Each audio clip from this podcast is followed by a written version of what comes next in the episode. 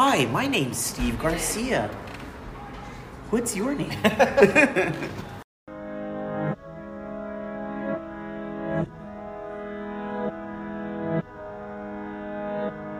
You may have been at the bottom, you may be at the bottom, you may be going through a cipher of hell, whatever you're going through, now it's time to refocus. Yeah, buddies. Got another episode for you today. When it's a fun one. Went on location to Steve Garcia's dive bar called The Elwood in Chula Vista, California. Uh, right now, you're hearing Eden and myself sitting at the piano playing some ditties. Uh, but uh, that's just going to be for the background for this intro. And just a little bit about the episode. You will hear some background noise since we were on location. We were in the middle of the dive bar talking just for the first part. Then we decided to go back into the office so we could hear each other a little bit better.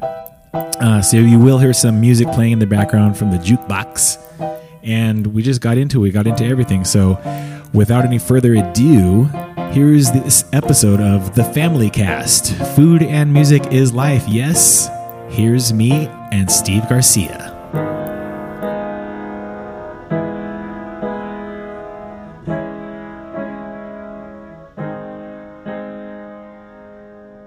Ladies and gentlemen, we're here with El Uno, El Único, El Shamps, Steve Garcia, Three Punk Ales, and many, many more businesses. Buenas tardes, how are you? Good. Joshua Kimball, Good. thank you for having me on your podcast. Yeah, you know, that's fun.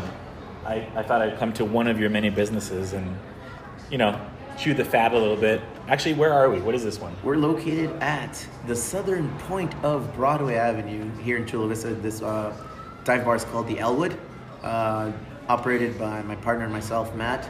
We've had it for about three years this April, and this is a little baby of ours, man. We enjoy this one. This one is it was our little passion, our little passion project. We were like, hey, man, there's a bar up for sale here in, in Chula Vista. You want to go in on it? And we What year? 2018. Oh, okay. So that happened in March, and April 1st we closed the deal and we took it over. Once upon a time, this place was called the Lion's Den, and uh, we came in here and sat down, had some drinks, looked around. There was a lot of uh, wood paneling all around the, the, the building.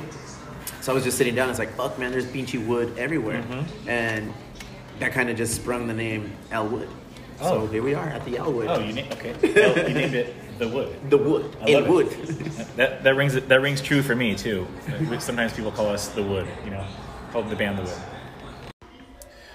Yeah, man. So opened the Elwood in 2018. 2018, April 1st. But- it ain't no joke. But let's go back. Let's go back. What? Also, we're going to talk about Chula Vista here. So yeah, we're going to shed some light on Chula Vista, the beautiful view. And what are they? What's the beautiful view of? Well, here in Chula Vista, man, it's it's one of those cities where you get a little everything. It's there's beachfront, there's mountain, there's there's desert, there's everything, man. If you Yeah, look at huge. the tattoo, It's huge. If, or that tattoo. If you look at the logo, a logo of Chula Vista, I mean, it's it's sun over sea Mm-hmm. and with the mountains in the background, and that's exactly what it is. I mean, it's a beautiful view anywhere you are. In Are you Chula crying Vista. right now? Tears in my eye. It's I love emotional. it. I love it. So so tried and true, loyal to the soil. Believe it. He opens a business two blocks from his house. Yeah, yeah, and what's the so the first business? Three Punk Ales. Three Punk Ales, uh, located here in Chula Vista as well, in the heart. What year was that open? Uh, the initial project was open 2014. Uh, you know, home brewers, bunch of friends, three three of us total. Uh, we all independently home brewed, and then united forces, came together, started brewing together, built a business plan, created a model. You know, um, seeked out opportunities. Every every home brewer's dream is like, want to open my own spot. yeah. You know, Yeah. I want to have my own brewery. Every chef, you know, I want to have my own brick and mortar, Right, right. or I want to have a food truck. So I mean, just like everything, everyone else, we fell into that fucking trap of like, oh, one day this will be my. Is it a trap? I think so because it's not as glorious and and and um, they made it seem that million dollar checks were getting handed out to anybody who opened a brewery. You know, In, in San Diego? yeah, okay. I mean, and, and if you're getting in for money, I'm going to tell you right now, don't do it. You know, beer is a labor of love and passion. Yeah. You don't get into it to make a quick buck. Uh, on the flip side, you're going to realize that it's going to take a lot of money to get your project up and running. So that was us in 20, 2014, 2015. We established out uh, in East County. We linked up with a, a, a brewer, um, Ray Knight, who had a brewery by the name of was Butcher? called? Butchers, thank you. Butchers, and then he later parlayed that name into the finest made. Hung out there, uh, learned the ropes. You know, we we, we cut our teeth on, on on the old system. If any of you are familiar with that brewery, it's old school system using like dairy tanks and stuff. It's like brewing the old school way, hardcore brewing. We learned there, refined some recipes, created some new ones. Uh, our tenure, our little contract agreement ended there in 2015 and I was at that time working still in banking and financing, and just had a kid, and just going through that that fork in the road that dudes come. Well, I'm sure everybody, but me being the guy, that's the only reference, the point of reference I have. Is like I'm a dad now. I have a cubicle job. and maintains, and provides for my family, but I don't want to get stuck here. At this point, I was like 15 years into this like career, accounting and finance, you know, everything like banking. Um, I was tired, bro. I was burnt out. Yeah. And uh, I remember my my wifey. She brought our, our youngest at that time. Um, he was like maybe six months. Brought him to my office to visit, and I was like, Nah, I can't have this shit anymore. Like, I know, because uh, you know, you go in early. You go in Yeah. like at eight. You don't come home till like seven. Sure. The bulk of your day, you you you miss. So, 2015, we moved back to our house here in Chula Vista. Right? We lived on the east side, but now we came back to the west side, which is three blocks from where Three Punk Ales was going to be mm-hmm. created. I was walking the street, going up and down Third Avenue, like, oh man, I gotta find I gotta find a spot for our brewery. You know, it, it did well in East County. We we created accounts. We started distributing uh, kegs and moving our product. Our agreement didn't allow us to have a tasting room in East County, so legitimately just kind of like building our foundation, kind of like a band. You know, you're out there, you're Yeah. flyering, you're getting your demo out, you're pushing it, getting raising like brand awareness. That's what we did, it man. This whole project, we've approached it street team mentality. Punk rock. Yeah. Well, So going back though, what's the where is in relation to say downtown San Diego is East County and where is Chula Vista? Chula Vista is located here on the south side of San Diego. We're legitimately like five miles from the border, so we're about five miles away from Mexico. Um, East County from Chula Vista is like a 25 minute drive. Okay. you know, and I hated that. So that's far from home. Yeah, I hated going over there. Um, and in our business model, in our business plan rather, I remember looking at it and it says, now looking back and it says, year two, moved to Chula Vista, specifically Third Avenue. So it's funny, like all of those things, we just Nice. kind of like implemented it in the business business plan and everything got pushed up a lot faster. You know, when we came to Chula Vista, found the spot on Third Avenue, was walking down the street, and I came across that spot, and the city manager was there. Scott Donaghy's like, "Hey man, heard you're looking for a spot for your brewer." And I was like, "Yeah, well, what about this?" And yeah, I fucking fell in love with it. Showed it to uh, my partner. Uh, went over with our investors. 2021, here we are. We're getting close to four years operational. on Third Congrats. Avenue. That's awesome. That's awesome when other breweries are, you know, yeah, I don't know. Maybe it doesn't seem as as successful as you know the Three Punk Ales empire. Right, Bro, it's- it's- because of the, the yeah. maybe this last year or whatever. But good model, good pivots. But let's go back. Further. You were in a band, Uh huh. so you you know San Diego music scene, Huge. Punk rock. Huge in our era. gonna go full time career. Yeah. But then you know wife and kids maybe or some you know what's how do you parlay the punk rock music career or you know everything that you were doing with with you know the band also your titles are all similar from Pretty the much. band to the brewery so Yeah. how do you parlay that that that punk rock ethic or ethos or any DIY spirit into going from into banking and then going from banking into you know home brewing to commercial brewing and It was full successful? circle, bro. Yeah. I mean, I was in a band growing up. Well, everybody was in San Diego at one point or another, you know. I mean, very few Guilty. of us, very few of us reached the uh, acclaimed title of Dogwood Hey, and such, you know. hey. Long time listener, first time caller, big fan right here. Um, but yeah, I mean, we grew up here in Chula Vista, South San Diego border town, and we had some support. You know, it, was cool. The name was Three Piece Scandal, and we we we played uh, every weekend. We had shows. We played just Java, Soma, Epicenter, uh, the library. There, yeah, there was a, there a bunch of spots in Sure, San Diego to play. yeah. We played them all, and we played them consistently. And we got on Warped Tour, and that was our first like marker. Like we did it. You know, we did it. We're on the Ernie Ball stage. There you go. And then we did it the next year. We did it. We're on the van stage or whatever stage it was. And there was just marker after marker. We kept doing well. Um, and then you know, it comes a time in a band, as in any project, where it's like I'm turning 25.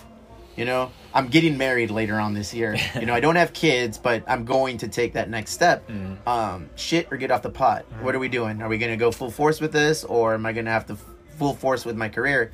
Um, yeah, it didn't work out. We I, I dipped out. Um, started my, my, my financial career, my banking career. And it was just one of those I was tired of the DIY mentality at that point. Okay. I was like, I need I need I need structure. I need uh I need something that's like a long run, a long play, something where it's going to provide for me. You know, I'm planning on asking my girlfriend at the time to marry me. I'm gonna have to set up a financial Yeah, foundation in order to make that happen. You know, for me at that point, playing gigs wasn't doing it. So, like I said, parlayed that into a career.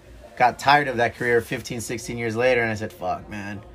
Did I mess up? Did should I have kept going with music? Because what we've got to the point where it was like a battle of the bands, and uh, the show was at uh, Coors Amphitheater, Uh-huh. and it was Green Day, and it was The Living End, and they had a battle of the bands, and we had made it all the way to the top, and it was us against oh fuck, I'm forgetting the name of the band, Switchfoot. Yeah, I think Oh. that, yeah. So we were playing on one side of the amphitheater, and they were playing on the other side of the Tough amphitheater. competition. Yeah, straight up, bro. Yeah. And um, yeah, well, obviously we lost. Switchfoot went on to you know critically acclaimed fame, Sure, being an awesome yeah. band from Southern California, and yeah, we just kind of like for me that was the, the, the turning point. It's like, all right, what are we doing? This was awesome. You know, I can hang my hat on saying we've done a lot of cool things locally for being Chula Vista boys. I'm content with the music we played Yeah. and the venues we played at, but that was it, bro. You heard it here. Switchfoot was the nail in the coffin. Yeah, man. three-piece and I hope that. And I hope love you, it- John. and I hope it was Switchfoot the band because that's the way I remember it. I remember like, oh, who's playing on the other side? Oh, band by Switchfoot. They fucking shred. They rip. And, yeah, they do. I mean, Yeah, still going, still going strong. Yeah, they just did Petco Park. They did the Well, yeah stream, the, the live live stream, stream on yeah. Audio Next. So I saw that. that's crazy. So going from, from small small backstory uh, when they were chin up before they were Switchfoot, my wife, then girlfriend, set up my 21st birthday party and Mm. they were they were, it was a surprise party and Swi and chin was playing at the party like nobody it was kind of just the whole last minute but we were all homies everyone was homies back then and uh, we just they ended up playing at my birthday party Oh, shit. before they were like anything you know they were they were they were fun They were but- always something. they were always Josh. something but before they were like you know Petco Park band. Petco Park band for sure, bro. so shout out to uh, Chin Up and Switchfoot playing La Paloma Theater in in Encinitas. Paloma. But uh, yeah, so then hey, let's open a brewery yeah, I mean, we started brewing downtown Um, in the city you grew up in. I was 18. I was still in high school. We were seniors. It was, or we had just graduated rather, because it was a 1998 World Cup. And one of my buddies at the time, John, which was a partner opening the brewery, we started homebrewing. You know, we just Okay. got some gear. We started homebrewing. We were like, oh, let's make our own beer, you know? And, and we were, I remember, because we were watching World Cup soccer, and it just came to that. Who won off that to- year? Uh, France. It was a 90. It Ah, was, yeah. France, yes. Um, The Euro Cup. he went off to school. I stayed home. Start kept brewing, home brewing, pop, pop, pop, pop, pop, and yeah, man. Fast forward ten years, 2008, we rekindled and connected. Like, dude, you still homebrewing? Yeah. Uh-huh. Oh, you still cool. home brewing? Yeah. Kind of like kept doing it, and Oh, you weren't in touch the whole time. no, I mean Oh. they're on and off. You know, Yeah, you know, yeah. friends go to college Yeah, yeah. and you stay and do your other things and just kind of start a career or whatever, and then boom, boom, just checking in with each other sporadically. And yeah, we pretty much in the same same uh, trajectory as it relates to brewing. He linked up with his friend Kevin and started brewing on a on a heavier flow, and I was just kind of like on it, not so on it, more focused on my career. Mm-hmm. You know, had a kid uh, year 2012, so I mean.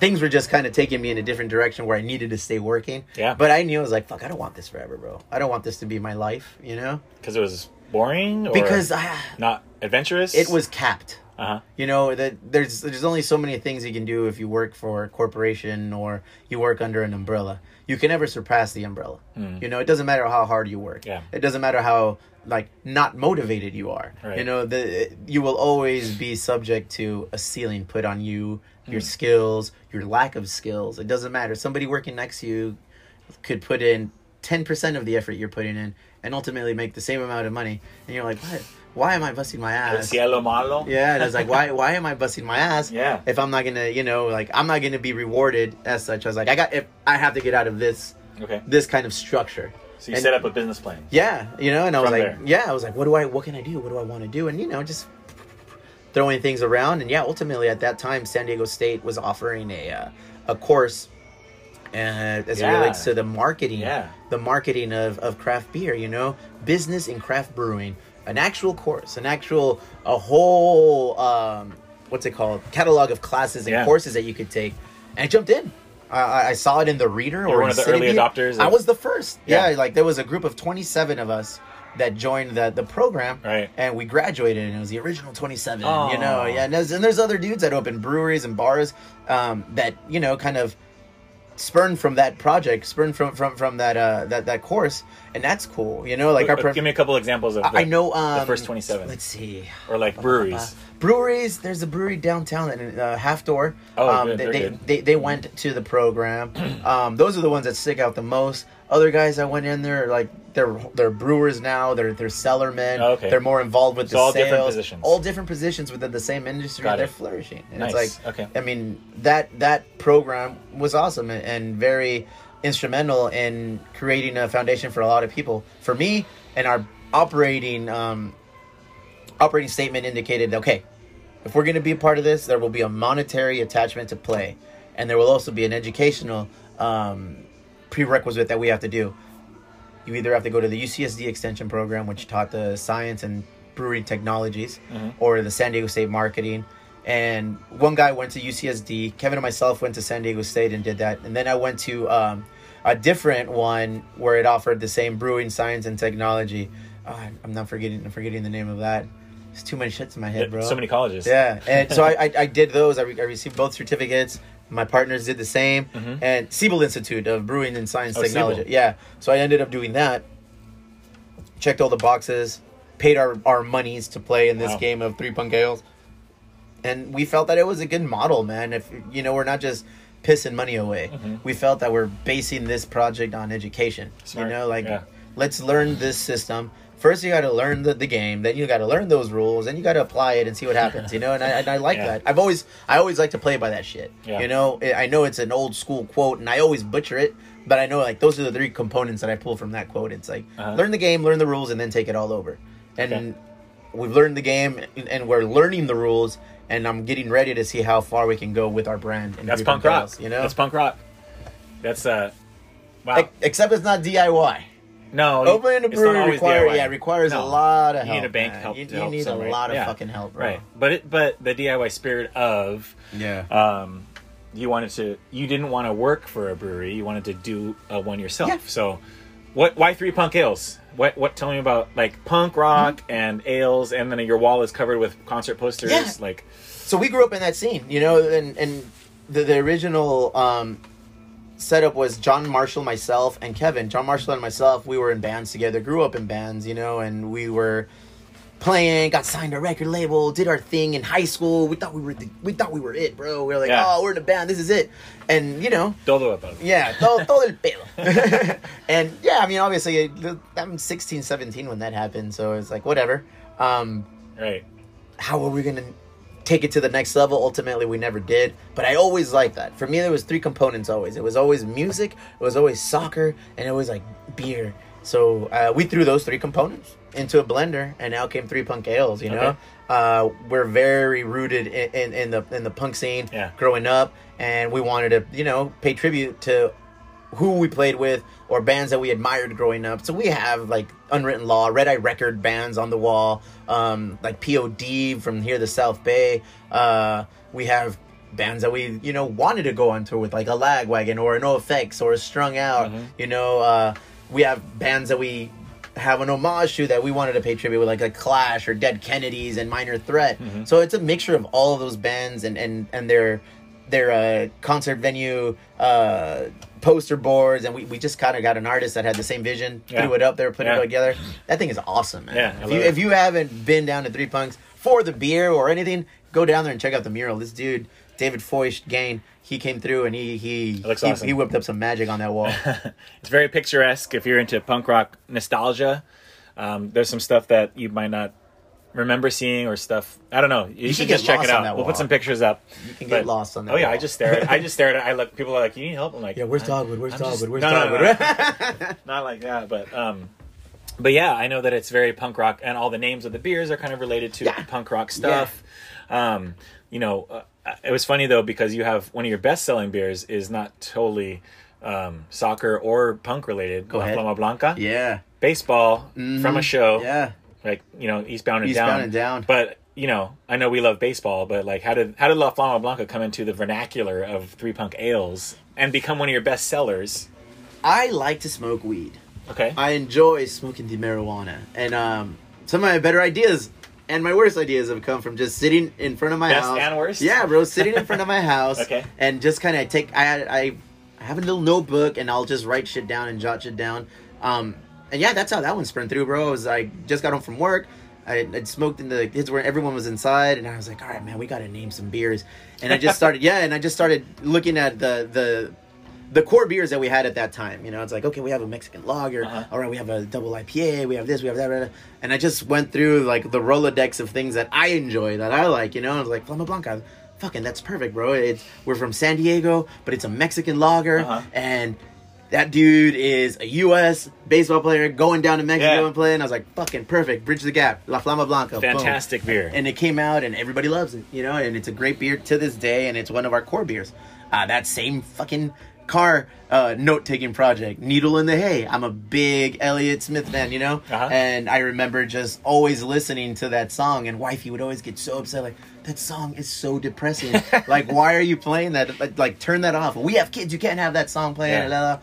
and i love that song i love everything that he's done you know like that he did Yeah. rather um, so yeah, I was like, "Fuck, our double IPA, needle in the hay." Tweak the last word a little, add an uh, exclamation point, and boom, that Hey! one came out. You know, uh, and that was your first like big like beer to go out and, into kegs and other, yeah, other that was accounts, the, right? the needle Yeah. in the hay is one of our core beers, Needle in and the one of our or one of our first like bangers that people were like, "Hey, let me get your double IPA." It's a solid Yep. West Coast rendition of a, a double IPA.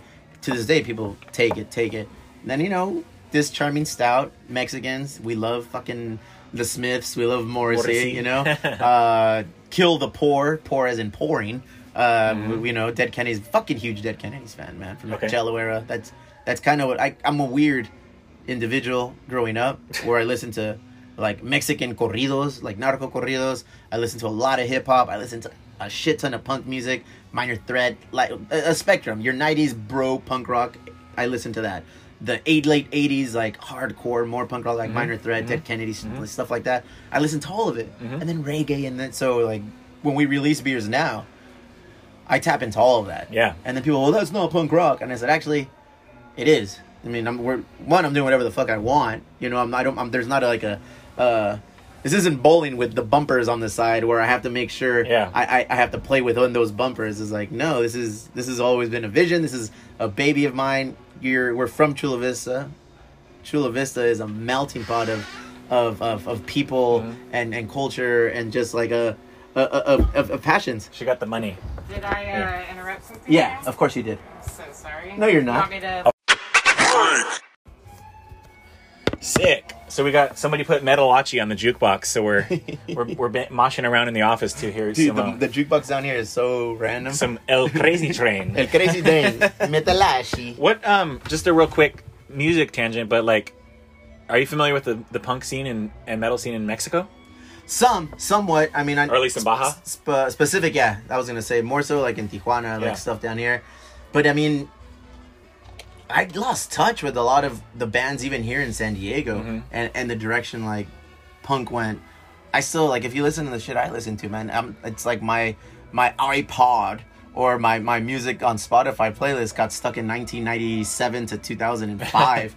you know, because I I golden legit, years of yeah, new school punk, I I, I still play shit like that. You know, so, So like punk like on the music side, are are you into bands like, you know, pop stuff, pop punk, I mean, like say like Newfound Glory and like, you know, uh I don't know, bands in that that more like sound or genre or is you're, I, I know that you are into Fat Wreck Chords and Epitaph bands and stuff like that, but once upon a time like we were flirting with uh with drive through records on on jumping on the label Okay, and yeah. you know but we weren't really a band like that. That that wasn't our sound you know and and, and I forget the name of the young man. Richard maybe was the name of the owner and his I think his sister's name was Stephanie. And yeah they, we went up there to visit. We had like a like a whole like a little trial or Oh, okay. you know and A showcase? yeah showcase thank you yeah and he was like oh you know what yes this is what we called you these are songs that we like but we'd like to tweak them and do this and we were kind of like eh we, we, we knew what direction. Oh, they wanted to change Yeah, because at that time it was like it was Phoenix TX Poppy. Sure. You know, it was like Newfound Glory, and um, there was bands on there we liked, like the what was the band that we on the RX Bandits, stuff Mm-hmm. like that. But yeah, Poppy was something that I really wasn't a big fan of. But on the flip side, I was a Millencolin fan. You know, Sure. like Millencolin is like Yeah. my favorite band of all Yeah. time and shit. But Super I'm, good. But I'm more drawn to like a strung out. So I'm more strong uh, drawn to like a metal aspect with Oh, that okay. with that melodic punk feel Yeah, to it. they you know. Strung Out has minimal pop, and Yeah. yeah, they're like they got some pop stuff, uh, but two two of my favorite bands as well. Um, I know you did a Millencolin beer. Yes, sir. About- if you want, we could talk about that now. Yeah. So Um, did is that something that you did you say? Hey, hey guys in Millencolin, I want to do a beer, or are you just straight up homage? homage. I reached out. I know uh, um, lead singer Nikolai does have a brewery out in Sweden, and he did, he's he was a very decorated home brewer um, before he opened his brewery. Um, and I always wanted to ask him, like, is that why you named your album Homebrew? You know, like, Yeah. yeah. And I've had we I go to all of their shows when they're in town, but I've never had a chance to chat with them. Favorite Millencolin song? Oh, bro, Olympic from fucking Life on the Plate. Nice. Yeah, that's, the one. Life on a Plate is like probably the first full length that got big big attention in, in the U.S. Yep. Thanks to Burning Heart and Epitaph. uh, 1997, they made um, their first appearance here, side stage. I think it was with you guys, yeah, that, we yes. Uh, I wasn't trying to get there, but Dogwood Dogwood played Yeah, the first. were. No, no, I, I'm a huge fan. Uh, but Dogwood played their Millencolin's first U.S. show. Yep. Uh, they were stoked. Everyone was stoked. We were stoked. It was a great. It great was you guys. It was um, fuck. I wanted to say Bouncing Souls. I don't know. Ten Foot Pole. Ten Foot Pole. Yeah, Those are the a- two like big out of town bands. It was and then great it was us. show. I, I might have. I don't even know if there was another local band or not. Someone correct me if I'm wrong, please. But yeah. Anyway, so Millencolin Olympic is your favorite song. That's the one for me. Did you name the beer after that song? I named the beer after the album. The I named- album. Yeah. So Okay. obviously it's Life on the Plate. This beer is called Hops on a Plate. Okay. Did a nice little image of our artist did Chicle of uh. Shout out. Shout out to Chicle. Um, of hops on a fucking plate. Okay. Instead of the chicken. Yeah, and it just was it was awesome, dude. It was, Yeah. it was perfect. It was everything I wanted it to be. The beer is is a a, a hazy pale ale. Oh. so it's it's crushable. It's one of those beers that you can drink and you can just one leads to another. It, it's got everything. Are you distributed outside of Chula Vista? DIY mentality Or outside bro. of San Diego? D, if, if I can drive there and, and drop it off. No, I mean, can someone get that beer in Arizona or Nope. okay? You got to come. state lines. Yeah, you got to come to San Diego to the brewery to pick that up. Where's Or the brewery? Brewery's here in Chula Vista, bro. I mean, like I Downtown said, man, Third Avenue. the pandemic for the one thing it has done it has forced us to grow outside of our comfort level Right. like i always wanted to just be hey this is your neighborhood brewery you know this is what we do Yeah. you know we don't distribute everywhere we distribute locally to like sprouts or liquor stores Okay. or, or, or restaurants bars pubs here in the area Yeah. we're not gonna go out to la orange county um, in turn, if somebody from out there wants it, they come and get it. We've done that a bunch of times. People Yeah. from down from Mexico, they come up, they pick up uh, cases or, or kegs, they do it. You know, like we we have nothing to do with that. We, we Oh, celebrate on it. their own, yeah. Um, but the pandemic forced us to can a lot faster than we were planning on. Um, and yeah, so here we are now, and now I am exploring places that I can take our Okay. beer. Yeah, you know, whether it's working with a, a, a small label or like a small distributor that can take care of that, as opposed to something big. Because I mean, I want to retain as much of our business as possible. Plus, as you grow, you have to meet their demands. yeah, man, and, you yet, can't and, always at- do that. and at right? that point, you start kind of. I feel like watering down the brand. You know, watering down what you've worked hard to create. And I'm not about that. I like what we've done. You know, I like I've liked every step that we've taken along the way. We've had some bad steps, but we've ultimately learned from them on what not to do. Mm. I think we're growing organically, man. What's a bad step? A bad step is Like may- bad beer or Uh, bad business? maybe bad business. I my biggest goal before the pandemic for 2020 was to expand the brand. Okay. You know, Like a Um, second location? Like yeah, second location. Uh, I, and ultimately, it didn't work out, and I feel like I was square pegging in a round hole. I didn't give a shit. I just wanted to make it work, jam it in there. Let's Too go. punk, a little too yeah. punk. And I was like, I took a step back, and I was like, you know what? No, man. Like like you were gonna go outside of Chula Vista? yeah, outside of Chula Vista, I was like, this this will work, and but ultimately, it wasn't it. Thankfully, I think what you guys have is the neighborhood. Like you're in the neighborhood. Obviously, it's by your house. You're in downtown Chula Vista. You're in. You're not too far from downtown. Like you're. I mean, you're on the street for God's sake. You're not in a business park or you know, um, like. If you take a right, it's residential. If you take a left, it's like commercial. Yeah. But not like Starbucks. But was that by Costco design? commercial. Or did you want to go right in the heart of downtown? that was what was available, Okay. and that's what I've always wanted. I always wanted a storefront that was in the community. Okay. you know, and Chula Vista downtown has that allure, has that nostalgia. Well, when you guys went in, you were one of. I mean, yeah, I mean there I was, mean, there was what Chula Vista Brewery. Chula Vista Brewery, Third Avenue Ale House. We the- what's on all across the street? opened. Like Grinder. Uh, Groundswell. yeah. Everybody on the block opened within one year of each other. Right, yeah. You know, and everybody on the was block. all is- salons. yeah, and there was quinceañera halls, event halls. Um, so yeah, it was like quinceañera uh, dresses, Right. uh, seamstresses, salons, event halls. That's all there was. Yeah. Like some of them are still there. Yeah. But like most of them have now become Uh, other businesses. yeah, Maybe, or and- and- and- El Comal is still. It, it's like But- old school in downtown Yeah, yeah, yeah. Vista. It's nostalgic, bro. There's businesses that have been around since the early 20s, early 30s. That's you really know? awesome. That's Over awesome. 100 years. You know, like you have a bar on the block uh, named Doc's. Old school, 30s. You know, and, and you see the pictures that they post out front, and it's like where hor- like uh, horse posts, a hitching post and shit, bro. you look at it, I was like, oh man, this is old school. Yeah. Um. Yeah. That's what, that's what I always wanted. I love my hood. I love my community. Yeah, for sure. The community really like gets. he does back. love his hood. He got a tattoo Mm, of the I mean, city logo. They they represent us. We we represent them. We get each other's back. You know, Did, could you have done this without the help from city officials and like? nothing is possible. As much as we'd like to say, "Fuck," they really screwed. They helped. No, but us. they actually like They went- actually went out of their opened way doors. to yeah. we caught them in a good year. Oh yeah. Yeah, because I mean, A surplus year. two years prior, Yeah. they weren't about having breweries. They Right. weren't about giving out new licenses in Chula Vista. What what flipped the switch to have North like, Park? North Park? I think the successes of North Park specifically, and the neighborhood breweries in and the Park. neighborhood breweries that popped up in North Park. Because prior to that, the only model that people, the, the city officials had to look by was uh, North County, East County, industrial Business buildings, parks, you yeah. know, business parks, and that's not the ticket down here because you really don't have those locations.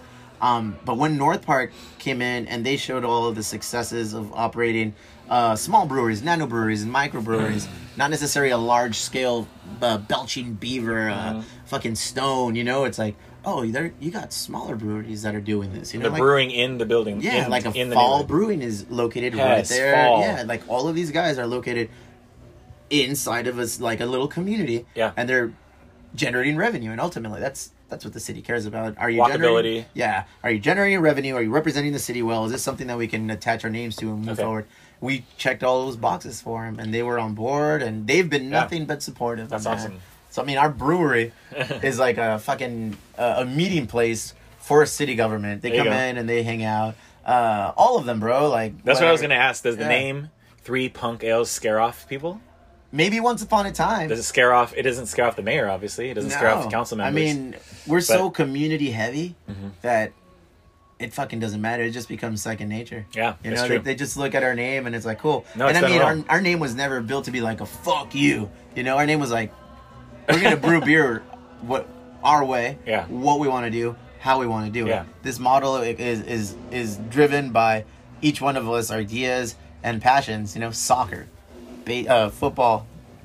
Soccer, And- and- Football. yeah, football, Yeah. punk rock, and just our community, bro. so with the uh, with the um, what was I gonna say? Does that mean that you don't follow trends of the sales trends in beer? We really don't. as far as the punk rock, do you go? Be, are you like against the grain? little bad religion. Um, no, I mean, we were at one point we had eight lagers on tap, bro. Eight lagers. Eight fucking lagers, and for Okay. anybody in the brewing industry.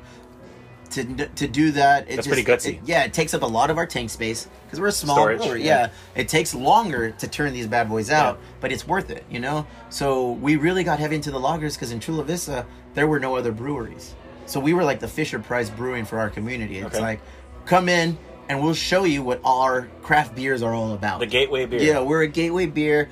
I drink Coors. What do you have that's similar to this? I drink Heineken. You know, all of the beers that were coming in, like they were all lagers. So I said, all right, cool, pivot. Let's learn that our community currently drinks lagers. Yeah. So let's brew a shit ton of lagers, pilsners. It, it all came out, and we started putting like La Flama Blanca, Dead Ramones, which is our German pilsner. Super good. Uh, we did a, a bunch of uh, Keller beers and Keller Weiss and Zwickel, Zwickel beers and Märzens and. These light- are all beer terminology. Yeah. they were all just light-bodied beers, drinkable beers, you know. Yeah. And there was the yin and the yang because you had you had uh, people in the community that were like, I can't handle big beers. I hate IPAs. I just want something light, like a Mexican lager, like a Okay. Corona, Pacifico. Then there were dudes that would come and be like, "What's your biggest beer? What's your biggest double IPA? What's your biggest?" this?" And I said, "All right, cool. So we- we're obviously gonna have to build from the outside in, you know. So we hit the lagers, started dominating those. Hit the IPA, started dominating those. And then slowly just met them in the middle. Yeah. And, and ultimately now our board is very well balanced. We have Yeah. we have everything. We have browns, we have reds, we have stouts, we have barrel age, we have sours, we have seltzers. You know, we have light bodied IPAs, we have heavy bodied IPAs, we have triple IPAs. We're Yeah. triple IPA season around. So I mean, our board right now is it's grown and has such our our community's pellet, bro. Yeah. Not just because of us, but like Third Avenue Ale House and Chula Vista Brewery, Bar Sin Nombre, like all of the spots that have opened up along their way. Yeah. It's like legitimately turned to visiting one spot to people come out and spend the whole fucking day on Third Avenue. It's become a destination For spot. sure, yeah. Especially now with all the food components. food, Food everything, and everyone's and eating out on the street. Yeah. So yeah, speaking of the food, um, I know that you've had, you know, things have been up and down with the openings and closings. Of, of course, we don't we don't have to get into COVID stuff, but how do you, do you choose food vendors to go there, or do you are you trying to pair anything? Or I know like I know Rice or Death is there. I know Mm-hmm. like obviously there's a lot of you know tacos and so we have two uh, two food trucks that we work with exclusively by not by design just by chance you know um we've worked with a bunch of food trucks but for one reason or another ultimately they start falling off like they'll just stop showing up or whatever but like flaky. yeah some of them Mm-hmm. That's not fair. them- That's not cool. it isn't because you know you know we work off of each other you know one business thrives if the other And one at one point it was like you could not open without yeah. the food. Yeah. Yeah. So we sat down and we realized that there was a taco truck on the block always and they were killing it. You know, they're killing it on Third Avenue. Oh, just out, just out on without a brewery, Avenue. without a brewery. No brewery, just posting up. And they were like, hey man, I just need a more secure spot. I know that you guys are not able to operate right now currently without food. What if we just link up? Let us park in front of your spot and we'll be here every day. Oh, cool. And we'll just operate and the taco See, that's good. That's Yeah. consistency. Tacos El Vaquero, bro. They've been with us now for the span of the whole pandemic, a year. Oh, and nice. they kill it. They're there. They're a, a fixture in, in, on our block in front of the brewery. And just a couple months ago, um, Rice for Death reached out, Uncle Tone, and uh, he's been killing it with his ideas on what he wants to do. I love it. And he comes every other Sunday. And they're now. punk rock. They're punk rock, bro. Yeah. So there was that one was just like I'm gonna uh, have him on. I want to have him on. Like I've been talking, like trying to, cause I'm trying to connect with the people like yourself, Good punk dude, rock. You know, So many fucking food and stories, punk, beer and punk. You know, um, music and food, music and beer. Like, how does it? Why does it interlap? And why am I? How come all the people I'm talking to on the show were musicians and now doing food and beverage, or vice versa? Because you, my friend, are that guy. so you're just you're just pretty much it's all projection. people. Yeah. But at the same time, there's so many people that did the same thing, path, and, and just different, ended up in different things, right? Like, you know, whether they started a food truck or a brewery or a brewery, and now a dive bar also, you know, like, you know, I remember once upon a time before we started, I thought it was cool. A local band by the name of Spaz Boy, and I remember we'd go to watch Yeah. Spaz Boy play, and then I later came across the singer, or guitarist rather, at a brewery, and I was like, hey, I remember that guy. Mm-hmm. And then yeah, I talked to him, and he ended up like working at Modern Times. Name's Derek. And I was like, "Oh, cool! That's pretty." Shout out. Derek. Yeah, it's like that's pretty cool. and then I started seeing more and more Yeah, of that. and why I- is that? I don't It's the know. mentality, It's just the- yeah. I, I honestly, it's you're Oh. given a palette to create your own whatever you want. I think so. Um, also, I think speaking from my my own self is like you don't want to stop creating, or, or I guess once you start doing music, or if you started out as a home brewer and you start making really good beers, everyone's like, you should open a brewery, or you, you know, you're doing music, you should go play live, you should go start blah this or that. Uh, You talk a lot. and then You you, stop. a podcast. Yeah, exactly. but then you stop, and you lose your muscle memory for making music or whatever. You lose your palate for if you stop. You know, if I don't cook for a few days, I might start. You know, it's all muscle stuff in your in your body and the way it works. But as far as like creation and being creative, like these are great outlets for you know doing whatever. Especially if you own it, you're owning Three Ales, the Elwood, Mm-hmm. everything else that you're a part of. You know, uh, Emo Brown, all the all the all the stuff that Emo Brown has and stuff like that. Like I've it's, learned it's all like, creative. I've learned in the last couple of years that that's what I, I that's what I enjoy. but I you get it almost like you get shit. addicted to it too, right? dude. Like if you're not doing it, like, what what can I create Yeah. next? What you know? What can I put my finger on? the brewery took up a lot of my energy and a lot of time. That when the bar opportunity came up, I was like, okay, cool, a little bit of a diversion from that. Boom. Yeah. But ultimately, the brewery is like, you can't not focus on the brewery. The brewery has so many moving parts that you have to stay on top It's of that. behemoth. Yeah, like every day, all day. There's no days off. I always tell like my mom and you're talking like wife. Three Punk Ales. I mean, is it what basically what size is it in comparison to I don't know? A, we're not a we're well-known brewery. We're a small brewery. say bro. like Stone. Oh, yeah. everyone knows Stone. Everybody knows How big are you as it relates to that? Stone. Uh, or I don't know Ballast no. Point. I don't know. Like No, we're put not. yourself on levels. We're nowhere near on that level. You know, I don't even know what their production is. You know, our production. Well, I mean, ranges- obviously, yeah, they're worldwide, Yeah. they're huge. So I don't Um, know what's or somebody something that somebody would know. Like, I don't know. For example, Stone, we are small. You know, and, and, and there's different levels to the game. and it still takes Yeah. 110 percent of your Oh, energy at all times, more than 110 percent more so, from yeah. everyone in your family. I feel like once you have a behemoth, a machine like a Stone or a Ballast Point or like a Belching Beaver, these are all brands that people know. These are all brands here spurned from San Diego and have decades to build up what they Yeah. are. You know, you have to do less Karl. to keep that Karl Strauss, Coronado. Green The- Flash, all of them, Alpine. The OGs. Like it takes less to operate, not operate, less to upkeep that brand Sure. than it would a smaller one. Sure. Because ultimately, I mean, you got the whole this- family doing stuff. yeah, we built Like, this shit for the South Bay. Yeah. You know, we built it for our community. Yeah. And now everything that's outside of the South Bay is like word of mouth and social media presence. And now we're drawing people outside in. You know, my biggest goal was always like, oh, dude, I can't wait to get like fucking 2,500 followers on our Instagram. And that'll be awesome. At that point, I feel like we're good. And then boom, boom, boom. And here we are, like on the precipice of finally hitting that 10,000 marker. And it's like, shit, that took a lot longer than I thought. And I'm looking around at other breweries. Does that spell success? I think that spells two roads you can take because I know um, ultimately social media presence is a very key component to operating your, your business. Beer, the beer industry is, is, is weird. you need quality beer to as your ticket to play. Okay. You know, you better have quality beer. In San Diego, you're in you are in Yeah. what could be classified as a capital of craft beer in the fucking world. You know, like uh, if not, it's definitely the top five. It's like one of those places where if you're gonna open a brewery here, the ball's on this guy. You know, how are you gonna all of a sudden I'm gonna my home brewer, I'm, I'm gonna just go ahead and open a brewery Yeah. in San Diego. It's like okay, you better know what you're doing. You better have quality beer.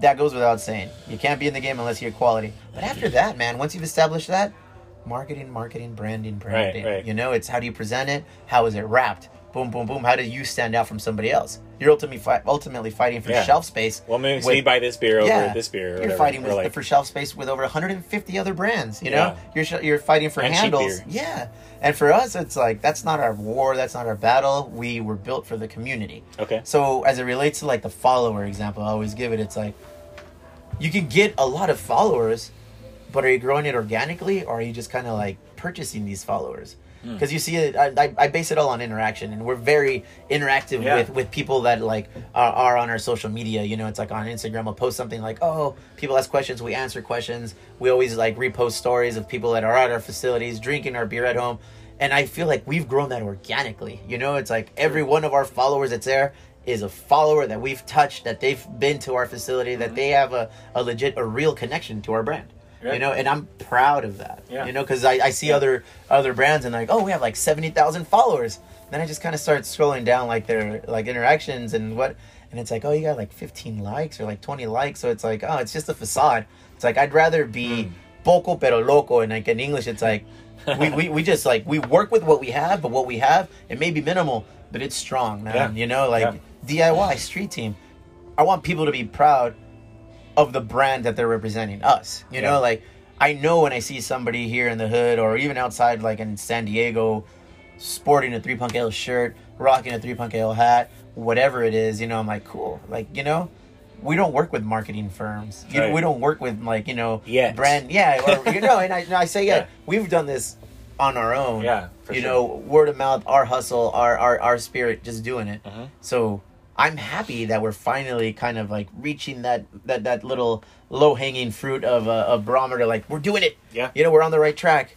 It's a long road. What's but, the uh, next? What's the next click point? What's the next I don't even know, bro. I give up. I At don't- that point. I'm fucking hiring somebody else to do it. There- There's so many components that operate in the business that social media takes up half of my day. Right, You yeah. know, whether it's like uploading things or responding to things or Editing or, your podcast, Yeah, or, or like- or, or yeah. orders on the website. You know, and then you put it All your now you're- merchandise. now you're doing it for another uh, for the bar at Elwood. Okay, and now we're doing it for the podcast at Emo Brown. And then you're doing it for all the merch related to Emo Brown and all the all the different like uh, channels that are involved with that. And it's like, Yeah. it's just my wife's like, dude, you're always on your phone, and I was like, yeah, but I mean, it's all for a greater good, you know. And it, Right. and I'm coming close to that uh, full circle point where it's like shit or get off the pot again, where it's like, what am I doing with this, you know? For the brewery? Yeah, am I am I growing this? The brands, everything, like, what are we doing?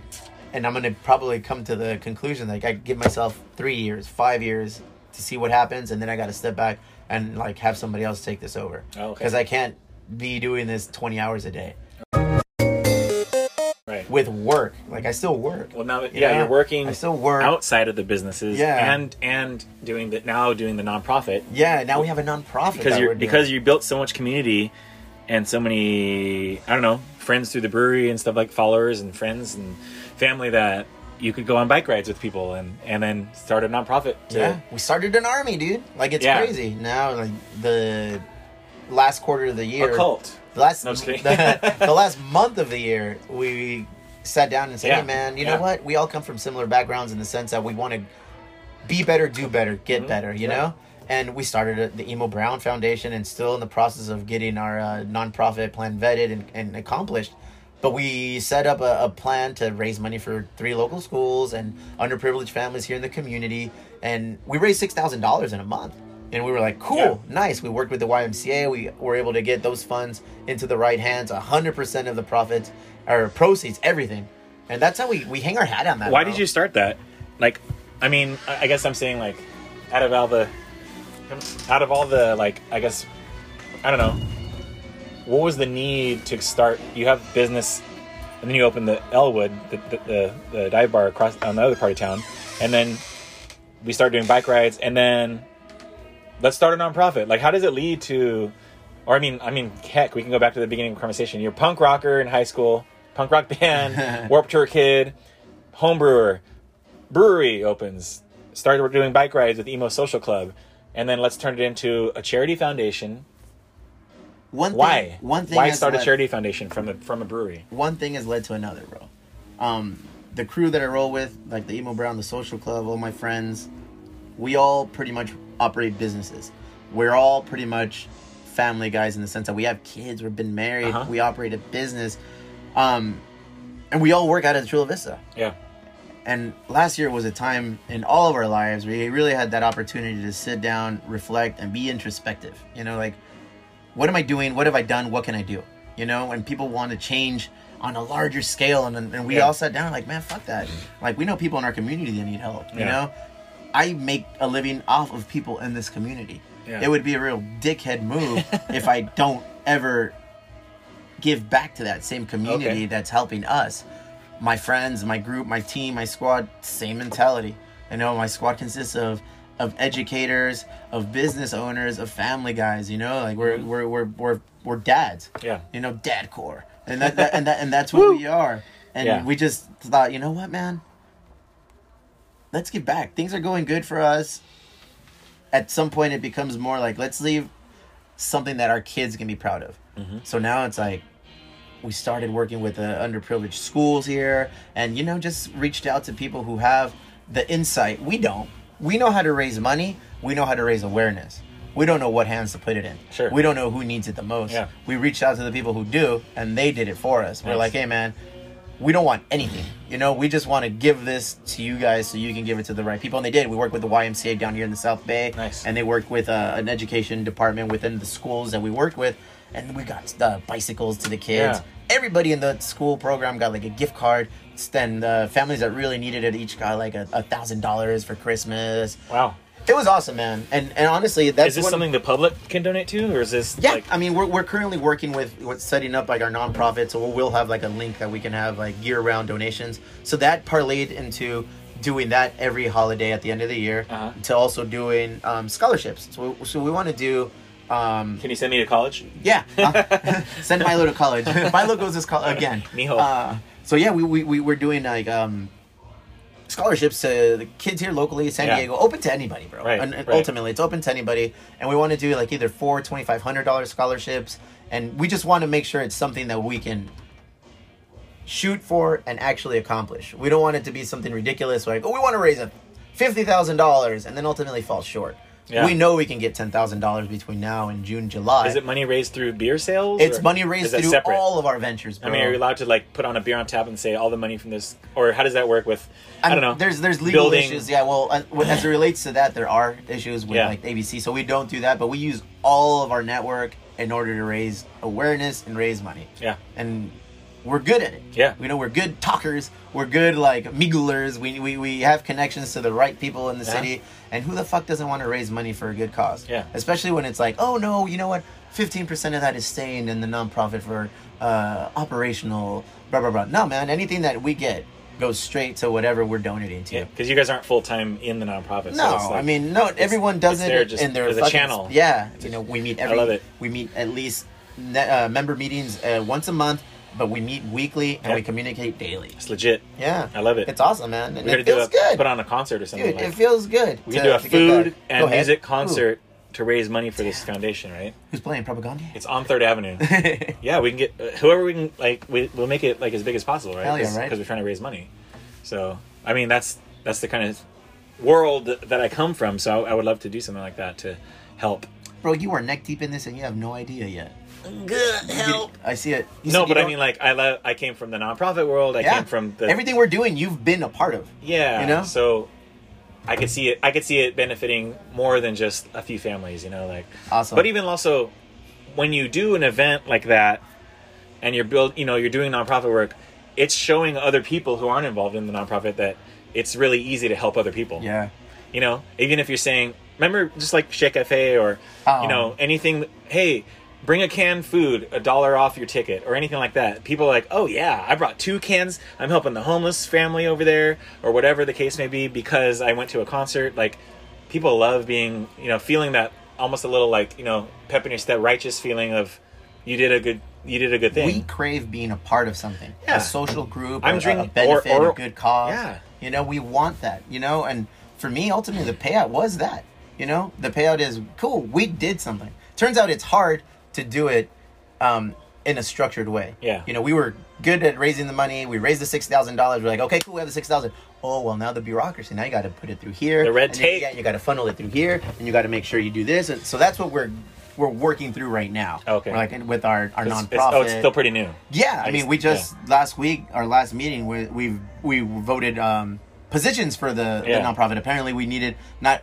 It's not good enough being a members or directors, board directors. We have to have positions within Yeah. it. So we just voted on like president and vice president and treasurer and secretary and everything. nine. So it's like we're going down the list now. and We're checking out the tasks that need to be accomplished. So we're well on our way. Um, and I look forward to it being complete and done before we do our scholarships. But if not, we still have the YMCA that we're working through to give Yeah. our scholarships That's out. true. So it's good to partner with that. yeah, I mean, Like, we're working with somebody who does it. like, yeah. So it's not we're, we're all new at this. You know, we know our hearts are in the right place and generating is in the right place, but we just want to make sure that it doesn't get lost in the shuffle or in the weeds of like doing things the right way. So that's why one of our one of the dudes in the in the group, uh, Justin Clifford Lifford, he uh he has a direct link with the YMCA and he set us up and now everything for the time Mm. Nice. being goes straight through there. That's really cool. Yeah, man. So what's the We balance? just look dumb, Josh. Like what's yeah, I know, right? But no, but you, on on paper or everything that everything that's going on is like you got your brewery, you got your job also, and the bar and the and the foundation. How does the balance work with life, with family and kids? There's no fucking balance, dog. We get to it when we touch it. Do you We make touch balance, or is it happening? I mean, it just happens It does happen. because you know your work schedule. Yeah, my work schedule is set. It's like two thirty in the morning to like ten in the morning. Boom. You Okay. know, and that could fluctuate from time to time, but not too much. So my morning is done. Yeah. Usually I come home, uh, I shower, not today, or I Hmm. go straight to a meeting. Boom, at the brewery or at the bar. Handle that. Usually done with that by two o'clock. You know, popping into both spaces just to touch base. Um, then if I have a podcast, we're doing the podcast, and right now I'm doing it at the house at the treehouse. So we go in, Yep. pop in there, and I'm Yep. done usually by four. Okay. You know, and then after that, and now the beauty of all this is I'm at home the whole time. I'm within half a mile of my house. and plus now time. the kids are home, Yeah. so like everyone's kind of yeah, and our our family roots have Yeah. grown stronger and deeper, There you and go. we're just so much closer now. And they they root for these things, like my kids. I know I was in the treehouse and he's like, you know, one of them was peering out. I think, you know, uh, I think it was the, the, the middle middle kid. He's like peering out at the blinds at me. I'm like, hi. You know, you're he's like, you're in my treehouse. Daddy, You know, Daddy, who's coming to the treehouse today? he- Who are you talking He's to gonna be your today? scheduler. You Yo, know, yeah. like, okay, today you have so and so. You know, like Things just kind of Caesar, Caesar out. called out sick, and then like you know, No chiclet today. It's, it's, it's Josh. Josh Yeah. is coming through. Um, so I want to I want to touch on the brewery again, and then we'll get to some other stuff. But how do you, how does your your own like heritage and culture come into play in the brewery? Like, you know, I know that your both of your parents are of La- Mexican descent, Mm. Yeah. and then so you're full Mexican, uh, Yeah. Mexican American, however you would like to say it, Chicanx or anything like that. No, no, just- just kidding. we don't have to go there. But uh, how does how does that? Do you put any kind of race roots Here's the into thing, it? bro. When you're not trying to fake the funk, shit just happens. Right. You know. And I, But like, some people really grab onto that. Yeah, I mean, like, I am who I am. Sure. You know, and I'm, I'm Mexican. I love Mexican music. I Mm-hmm. love punk rock. I love beer. My partner, Kevin, you know, is a white guy here from. He, Yeah, yeah. He likes beer. He like ultimately it all just. Kevin is out- not Mexican. No. Yeah. He's my white dude. Um, Love him. We love him. He everything just comes out organically, bro. Yeah. We don't sit down and be like, okay, we need to touch on our Mexican base now. Oh, we No, need to but I touch mean, on like, East yeah. County base now. Yeah. Oh, North County base now. But see, when you guys you guys do a Mexican lager, it seems more natural than say some of the some other that's what we do. drink, man. No, but even like all the way up in SF, the El Sully we, Mm-hmm. at Twenty First Amendment, you know that's far from the border, and Yeah. that, that's like the, one of their best selling beers. I think there's a something to be said about the. Little known fact, Josh. Go ahead. Mexicans, we're everywhere. we're fucking everywhere. No, I know. bro. When we lived in San Francisco, it's like a big, it's a big culture up there too. But like, obviously, they made that because there's a need Exactly. for Mexican lagers. So a lot of the breweries, it, some of them, some of them may, it may seem to me a little disingenuous to their lineup to have it. Mexicans, we're very ethnocentric. We love what Okay. we're about. We love our culture. We love our food. We love our our like at the brewery. It's familia, cerveza, música, fiesta. Like our Yeah. ethos, our fucking at the core. We are family. We are beer. We are music. We are party. Yes. those elements are of the Mexican culture, bro. So you may find a Mexican in Montana, and you give that Mexican a couple of years, and my dude will, or my, my my Mexican lady will have already established a little part of their culture in that town. Whether it's like, you know what, I'm gonna go work at this restaurant. I'm gonna learn the rules of this. I'm gonna learn the game, and then I'm gonna do my own restaurant. Mm-hmm. You know, and it's slowly you just start saying, oh wow, why is there fucking burritos, San Diego style burritos coming out of Montana? You know, why are there Mexican lagers coming out It's of the story Northern of Taco Bell. California? You The know, story of Taco Bell. I went to fucking Dublin with some homies a couple of years ago. I hear you tell me Um, they have a me- they have a whole community there. Bro, there's a whole community of Mexican immigrants that moved over to Dublin. We. I You're didn't like, have a "Hey, Mexi- I'm Steve." Yeah, I didn't have a burrito. I was like a little suspect. I was like, oh, I'm gonna pass. I didn't come all the way to fucking Dublin to have a burrito, but I was intrigued. I was like, cool. And it's like, bro, we're everywhere, and Yeah. our culture is everywhere, and our culture is one of such that people really are are connected to. I feel people are it's a magnet to people. It's like you, you'll see all types of culture, and people enjoying our food, people enjoying our music. No better way to figure that out than to travel. When we travel, I see that shit. I'm like, all right, Okay, cool. yeah. No, I- one thing I appreciate about the brewery is that it's not, you know, it's. I mean, I know that we are, but it's not. The brewery is not like a Mexican brewery per Yeah. se. Or it's like you know, you say like a Mexican restaurant or a this or that, but it's not ethnocentric to No. to who you are. But it comes out when you're there, or if Chris is behind the bar, Yeah. or anything like that. But um, I think that every race, uh, walk of life is welcome there. Obviously, And Yeah. it's not like. You know, just because you're Mexican doesn't mean like you know the business per se is Mexican. One of right? we had a review. Um, somebody came in and, and Everybody's welcome. Yes. Uh, what somebody came in. Um, I forget what rag it was from. City Beat, the Readers, the Tribune, something. But uh, it was an interview, and and and I saw it. I read it, and I was oblivious to the fact that that person had come in, and she she was writing about it, and she's like, "Oh, you know what? I was the only white person there." and it felt awesome. You know, and she's and she was like, you know, it, and I didn't feel like it was an issue. Like I didn't feel like it was a thing. I just so happened to be the only white person in this brewery right now. We're we're in Chula Vista. We're South Bay. We're very diverse out Sure, here, man. You know, I was often told by many brewery owners, don't open in Chula Vista. Oh, Mexicans, black minorities don't drink craft beer. And I was like, have you ever been to Chula Vista? Like, do, do you own a business in Chula Vista? Do you have any? No, I'm just letting you know the demographic. tell me who said that. Yeah, I, just I'll tell No, you. don't tell me. I'll tell you. And now they're. I'm telling you this. They're dying to be in Chula Vista. They're dying to open a brewery on Oh, yeah, Third as soon as a couple of businesses Yeah, as soon as a couple of business open and things were going on the up and up. Now they're like, hey man, can we get in? And I just kind of like, mm-hmm, sure. You're like, I don't know, I don't have any contacts in the yeah, city. McDonald's like minorities don't drink craft beer, bro. Keep it moving.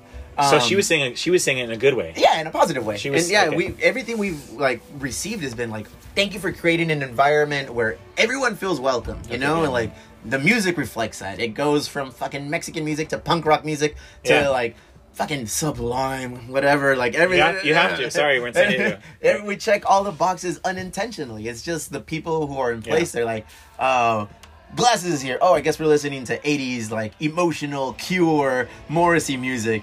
Oh, fucking Albert's here. I guess we're gonna listen to some fucking hip hop, some trap music or go. whatever. Oh, Cynthia's here. We're listening to emo stuff. You're listening to that alternative.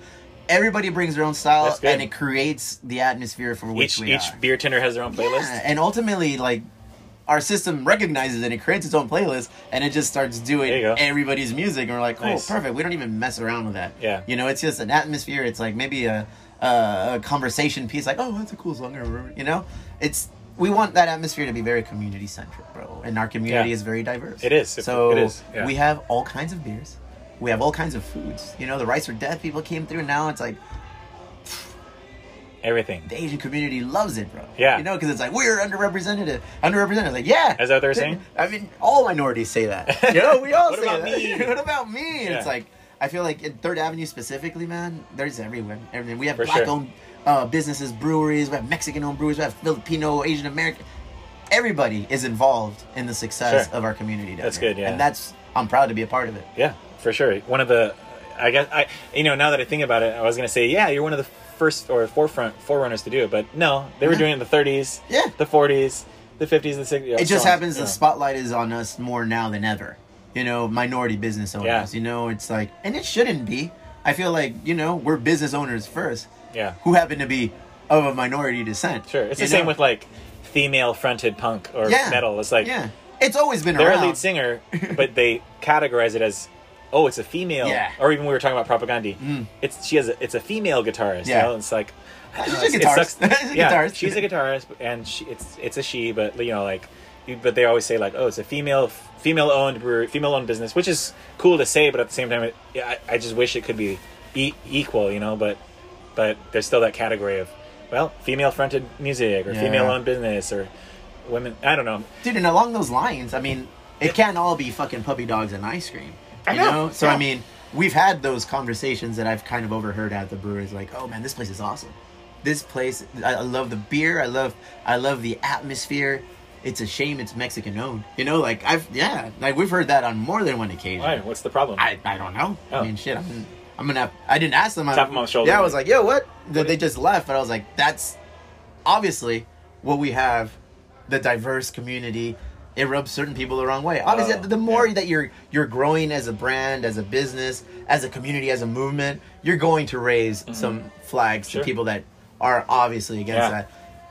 And that all came, and that all came to fucking, you know, like ahead of this last year. So it's like, man, That's true. Yeah, 2020 was rough on rough on everybody. Everybody, honest. Like, man. no Yeah. matter what you Nobody believe, came unscarred from what this. church you do or don't go to, or who you vote for, it was rough on every Everybody. single person. Yeah. For and then it, it was just more obvious. and it, it was more obvious, but it split you in certain ways. you know? Yeah. Even bands and music, like oh, one member of System of a Mm-hmm. Down is a flat earther or whatever. Like oh, you know, the- Athletic, it's kinda sports teams, sports players, affiliations to What yeah, jersey you wear, what like- jer- do all of these things. Everything. So it everything like, was under the ah, microscope. how So- do we how do we um, i don't know not look past it and stick our head in the sand but like you know we still got kids to raise and Yeah. we got you know we got our own family to take care of and, and at the same and then also business. Yeah. blah blah blah blah blah. So i don't know what's next? What's next for the brewery or for the elwood dive bar or for the foundation? What's next what's next on tap at the you know the brew brewery house? Like keep growing the brand. Yeah. you know it's become a, a, a legit brand that we're all proud of being a part of. Um, we've im- im- im- implemented more of an artistic uh, approach to our our labels our merchandise Yeah. and now all of that is available man on, on 3punkales.com like all of our merch uh, for a long time it was very hard for us to keep up with the merch and the demand that people wanted are you using a merch company we're using a merch company, so we upload all of our logos, all of our designs that Chicle made, and we usually have those available in house, like on a like a limited edition. Like if you get a beer, and it goes back to the music mentality. When Yeah. we release a beer, a four pack, we want it to be like a, an album release. You know, like you get the beer, you get the shirt and you get all of the things that come with it, you know, and it's a, it's an occasion. It's like a in pre-COVID uh, BC before Corona, like it, it, it would be an event. Like, oh shit, we made a beer for Unwritten Law. Cool, the Unwritten Logger. Here's the shirt. Here's the four pack. Here's Scott Russo fucking playing in the tasting room. Boom, success. Merch drop, You know, like a- everything, like a- all at once. Oh, hops on a plate. Here comes Millencolin. They're gonna do a set in the tasting Let's room. do it. You know, like boom, boom, boom. Dogwood building a better beer. Something, and then here comes Josh and everybody, and they put like that's what the plan always was. Obviously, we always tried to- collaborative. yeah, Always I mean, collaborative. Collaborate, I love collaborate, collaborate. Now to the point where our, our merch is on a collaborative basis. Everything, man. We love it. How do you know when a company's too big? Um, Like, when you're losing touch of what it is and where it came yeah. from, Okay. you know. Yeah. as soon as like I, I I come in, I'm like, oh man, what the fuck happened here? I don't know. Where where did we turn the corner that I I feel out of? Oh, have you already felt something like that? No, thank Oh, God, okay. no. Oh was like, man, we're oh. we're not micromanagers, but that's our baby. You know, I won't tell The you how. brewery? Yeah, like I won't tell you how to how to be a beer tender. You know, we'll just let you know, like, all right, these are the things that we value, and this is how we want to do it. Boom, and just what kind of about what it right. about dive bar? What about the dive bar life? Same thing, bro. I mean, Matt and myself set the parameters of what we expect, but ultimately it's the the the, the bartender's bar. Okay. You know, and we we we hammer that home with them. You know, Yeah. like this is your bar.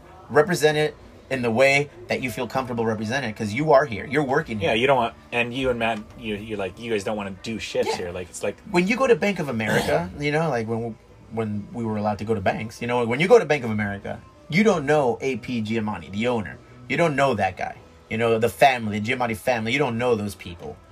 You know, fucking Phil, the, the teller. Yeah. he is Bank of Shout out, Phil. Yeah, right. he, he is Bank of America for you. Right, right. You know, ultimately, you know of the origin, the brand, everything, the strong, the leadership, the backbone of American finance finances. But you know Phil. Yeah. Phil cashes your check. Phil deposits money into your account. Phil has a con- he has an overview of everything that on how your family operates. Mm-hmm. You know, at the brewery, at the bar, at your business, the frontline people are those people who represent your brand. So you want to make sure you're very careful on who you put in those positions Mm-hmm. to represent your brand, and that you are all in the same boat, paddling in the same direction towards the ultimate goal. You know, of growing the brand together. And I'm content and beyond happy with the staffs that we've assembled and put together. yeah, Three Yeah, years in, stuff. four years in, I feel like we have the right people in the right positions doing the right thing. So I can, in essence, take a step back, not come into the tasting room, and recognize that I know how it's going. Yeah. I know what's working. Yeah, you I can have a fucking burger in fucking Iowa, uh, McDonald's, and, and have one here, and I'll, I should expect the same kind of You product, should, and. I should expect the same kind of service. You should. You know, so that's kind of what I want. I don't Fake. care if you're going on a Tuesday bartender or a Friday bartender. Same service, same Oh, that should- product, yeah. same ambiance. Yeah. You know. I love that. I love that. Uh, let's ruffle some feathers Oh shit. in a punk way. I'm. I'm sorry, in a punk way. Is there any like trends in food or beer or anything like that or music that you know you are not a fan of? Ah, Or, and can you sh- not to shout anyone out in this way, but like, you know, I know that there's been some business debacles of different businesses around town lately, but like, I don't know. Like for example, for me, I don't, I wouldn't go to a tap line and say, "Give me your best seltzer," but like I know that was a huge thing. Yeah. you know, and I know people make them and they're good every once in a while, sure, but like, you know, what's something like that that uh, you know a trend that maybe is coming on or is still there? You know, for us, it took forever to start getting into the the the, the hazy game. Like we didn't get into the hazy Oh. game. We just saw everybody jumping in. We saw people doing it the right way. is that still a trend? I don't. I think it's a fixture now. It's a staple. Okay. I don't. I don't think we were at the uh, Great American Beer Festival, um, nine, yeah, 19, 2019. And one of the categories was hazy, and that category was the biggest category of all other categories with the most uh, participants and subcategories. So we were like, obviously. This is ain't this ain't going anywhere, you know. So it's either we get on the train or we miss the train. Uh-huh. And you know, we, we sat down, we we reached out to ultimately I we didn't want to fuck up the product you know because i we've had some bad ones and we've had some stellar ones Okay. yeah so we just we linked up with people who did it right Bad like yeah tasting. yeah like i was like oh wow okay Oops. interesting Like yeah so we reached out to people who we knew did it the right way and fucking killed it so we sat down tweaked out a recipe made it finally jumped in and those are two of our best beers like selling wise now like too hectic um our our hazy ipa and uh, hops on a plate. Who helps you? Like a guy like Ryan Brooks? A guy like Ryan Brooks, like you know, you know, we he's I mean, to say, like, hey, like a Paul help- Segura. we need help with our hazy. yeah. Like, and we're got? very uh, work within the community. Both of those dudes are South Bay cats. Oh, yeah. you know, so they, they take pride in making sure that we're doing things right. That's smart. I've had talks with Brooks about and fucking Segura. Segura's an old head. He's a, a- Right. No, he's yeah, OG sure. here from Castle Shout Park. out Paul, Yeah, Karl Strauss. and he says, you know what? I'm proud that you guys are doing Yeah. well and doing it right. You're representing me. It brings the name Yeah, you're too, representing my my town where I'm from. And we're like, cool. We're just kind of being There you go. dumbasses and doing shit. This is how we're just kind of going about our business. Yeah. Um, food and all that. Fuck, I love everything. I know, Yeah, I I, know. I eat it all. But like, you know, what pairs better with beer than like, say, like, you know, food trucks and tacos and stuff. Hello. Like, I know we can do we can do some crazy stuff, but like when it comes down to it, where the chefs want Fucking, a I taco, like. You know what I a like? hot dog. You I like. I like pan dulce Mm. with like a nice uh, stout. Something. dude with that emo brown, um, with that piloncillo one you did. Uh huh. Okay. Yeah, we've I, we've heard that that one is good. People are like, dude, in the, around holidays, I like eating your emo brown because it's an imperial brown ale. It's Mm. like nine percent, but we brew it with Ibarra chocolate, like Mexican chocolate, and uh, Oaxaca coffee beans and some other spices It's so and shit. good. And it's good. And people pair it with tamales, bro. Like the sweet kind of Okay, tamales, yeah. like you know. Yeah. And I'm like, oh, cool. I haven't had that. That's a good idea. For me, I like Speedway Stout, like a vanilla bean Ale variant. Smith. Yeah. That for me has always been my go-to with like pan dulce dog, like Nice. the conchitas. You dip it? No, I, I, I haven't, you know, but and I I can have that. And for me, that's the pairing. I'm a simple guy when it comes to pairings. I know IPAs pair with fucking spicy food because it cuts through the spice Yeah. and it enhances the flavor. So tacos and IPA always a go-to. You know, uh, something that doesn't overwhelm a food plate like a taco or something like that. Something with spice. Have a lager because it it'll be a compliment. It won't overwhelm Yeah. what you're trying to eat. Yeah. You know, so I know the bare minimums of what I like. Do they teach You you, this in when you go to the SDSU program? Or like, SDSU did touched they on do it. it? Was Yeah. it Dr. Bill? Like Uh, who was like- that on that? I mean, You know what it was? It was Scott Blair. Scott Blair was our Oh. teacher at that point. so they don't bring in a chef or anything. They didn't just- bring in a chef. Okay. No, man. Uh, maybe now moving forward from when I was there, they did. But for us, it was like Dr. Bill, Scott Blair, um, Dr. Q. I mean, it was more focused on the business end. We had Candace. Uh, Candace Moon. She is the craft beer attorney. So you want to open a brewery, you want to open a business, Yeah. and this you had to go through that because it packaged everything for Nice, you. okay. It streamlined it Yeah. and said, "Here you go. These are the things you need to do in order to make it happen." Nice. So thank God we went in there. yeah, that's good. All right. Well, I guess wrapping it up, I guess you could tell me what's uh you know, what are you listening to right now? What's hmm? your favorite stuff? I know you said you were kind of stuck in the 97 to 05, you know, but what is it? What's what's not the jukebox at the brewery or the or My the Elwood, jukebox. Like, I don't know. Yeah, like what do you what do you listen to? Well, Bro. podcast. I li- I listen. Yeah, when I'm listening to podcasts, I listen to just do you play stuff? you know what? I like Mexican music, bro. I like Yeah? I like hard. I like story. I like I like music that tells a story. Okay. You know, and I've always been like a Neil Young fan. You know, like music like So, that. so folk music. yeah, I like Mexican, Mexican music. yeah, music, Mexican yeah. folk music. Neil Young, like Canadian folk music with a traditional American feel to it. Um, More than Conquerors, fool. You're not gonna believe me, and you think I'm just fucking like Me? Oh, yeah. No. More than Conquerors. uh, I love that album. I love that shit. That that's something that's been around since the early 2000s. I, I'll admit it. It's a good album. It's a you great album, it, and I can listen to it today or when I was 20, and it hits home the same way. You know how to tell a story. You know how to paint a picture. Well, I could do it in Yeah. in, in uh, the Mexican language, you know, like Hang out with us. You you- you'll figure it the out. The whole record. I never, no, I- we we, had, we made a lot of friends in Mexico, but like we never got around to making that record in, in Spanish. But um, Music is everything in our household, man. music is everything. Yeah, we grew up in an era where our parents. Is your wife punk rock? My wife is all things. Okay. You know, she she I introduced her to Millencolin and, and shit like that.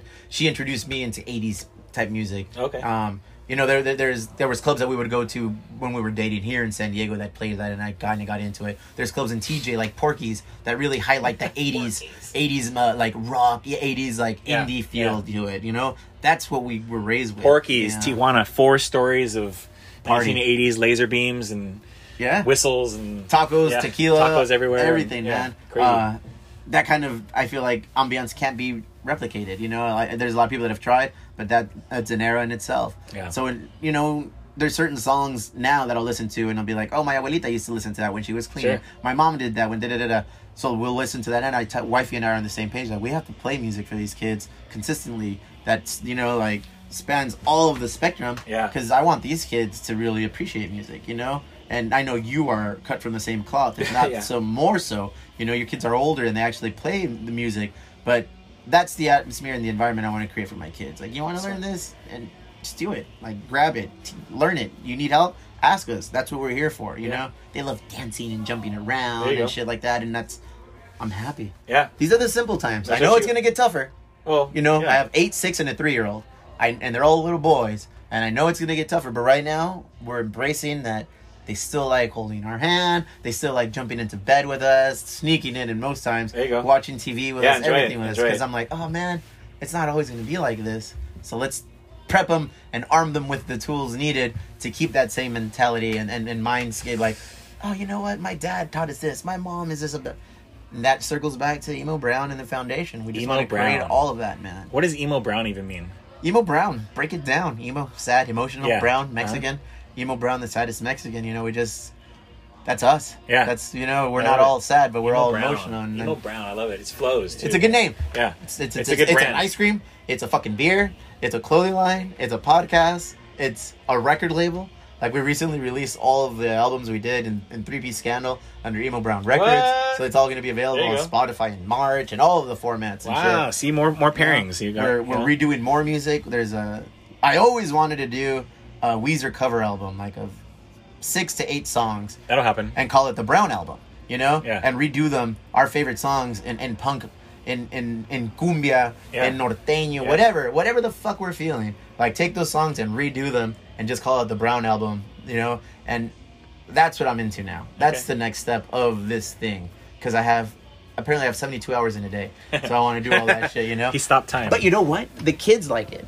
Oh yeah. So the kids will come to the studio in the brewery and do it with me and hang out with me. They just like being around what I'm doing. Daddy, are we going to the brewery today? Yeah. Daddy, are we going to the Elwood? Yeah. Daddy, you doing the podcast? Yeah. Oh, yeah. So it's like, Oh, they're oh, in. They're all in. Come in. it. Draw You you, heard in. it here. Draw you in. Weezer cover album, the, Brown, Brown album, album. Yeah. on Emo Brown Records, Records. Emo Brown Media Group, Emo Brown LLC. All of the things. All of the El. Shamps LLC. yeah, exactly. cool.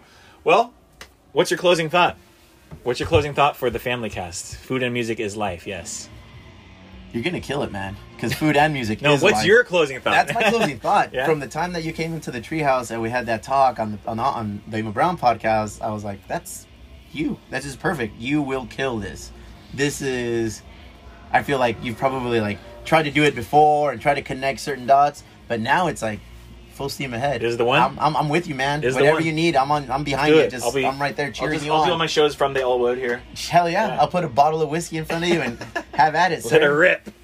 cool. All right. Well, that's it, ladies and gentlemen. Steve Garcia. Ready? How does this work? Two seven seven. seven. Okay.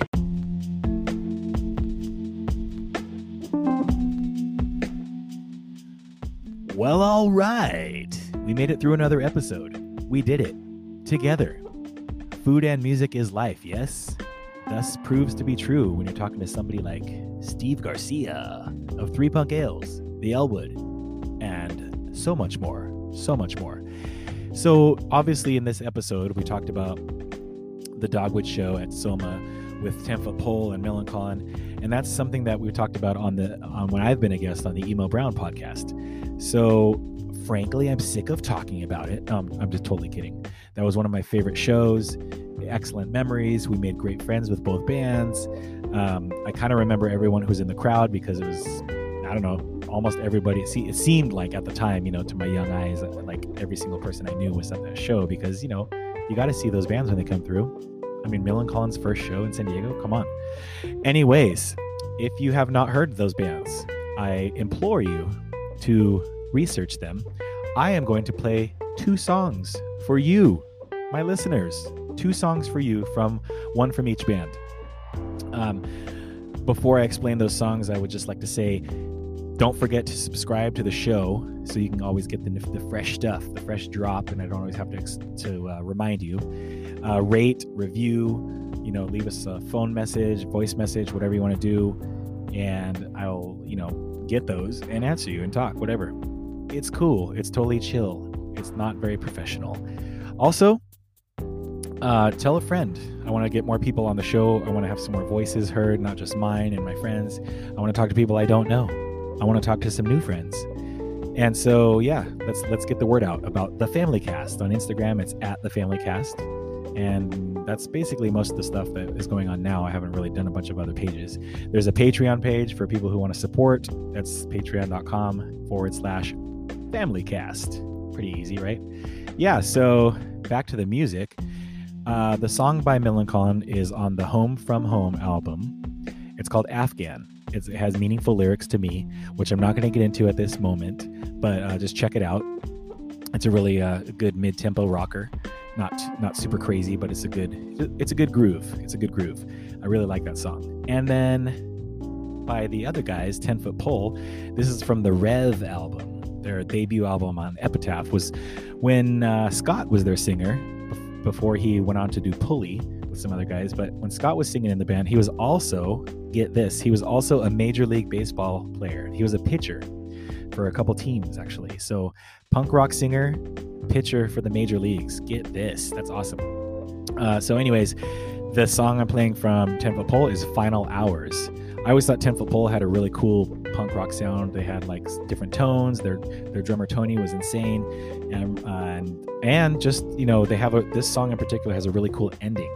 If you uh, the bridge to the ending, it's just kind of a unique a unique style of doing a song. I just so really cool song, awesome record, and check Ten Foot Pole out. Dennis was only on the. I'm sorry, Dennis was the singer after this first record, so they, they changed their sound a tiny bit, but the band still retained its greatness. So if you get a chance, check out Millencolin and Ten Foot Pole. All right, enjoy, and I'll see you on the next episode. Ciao, ciao.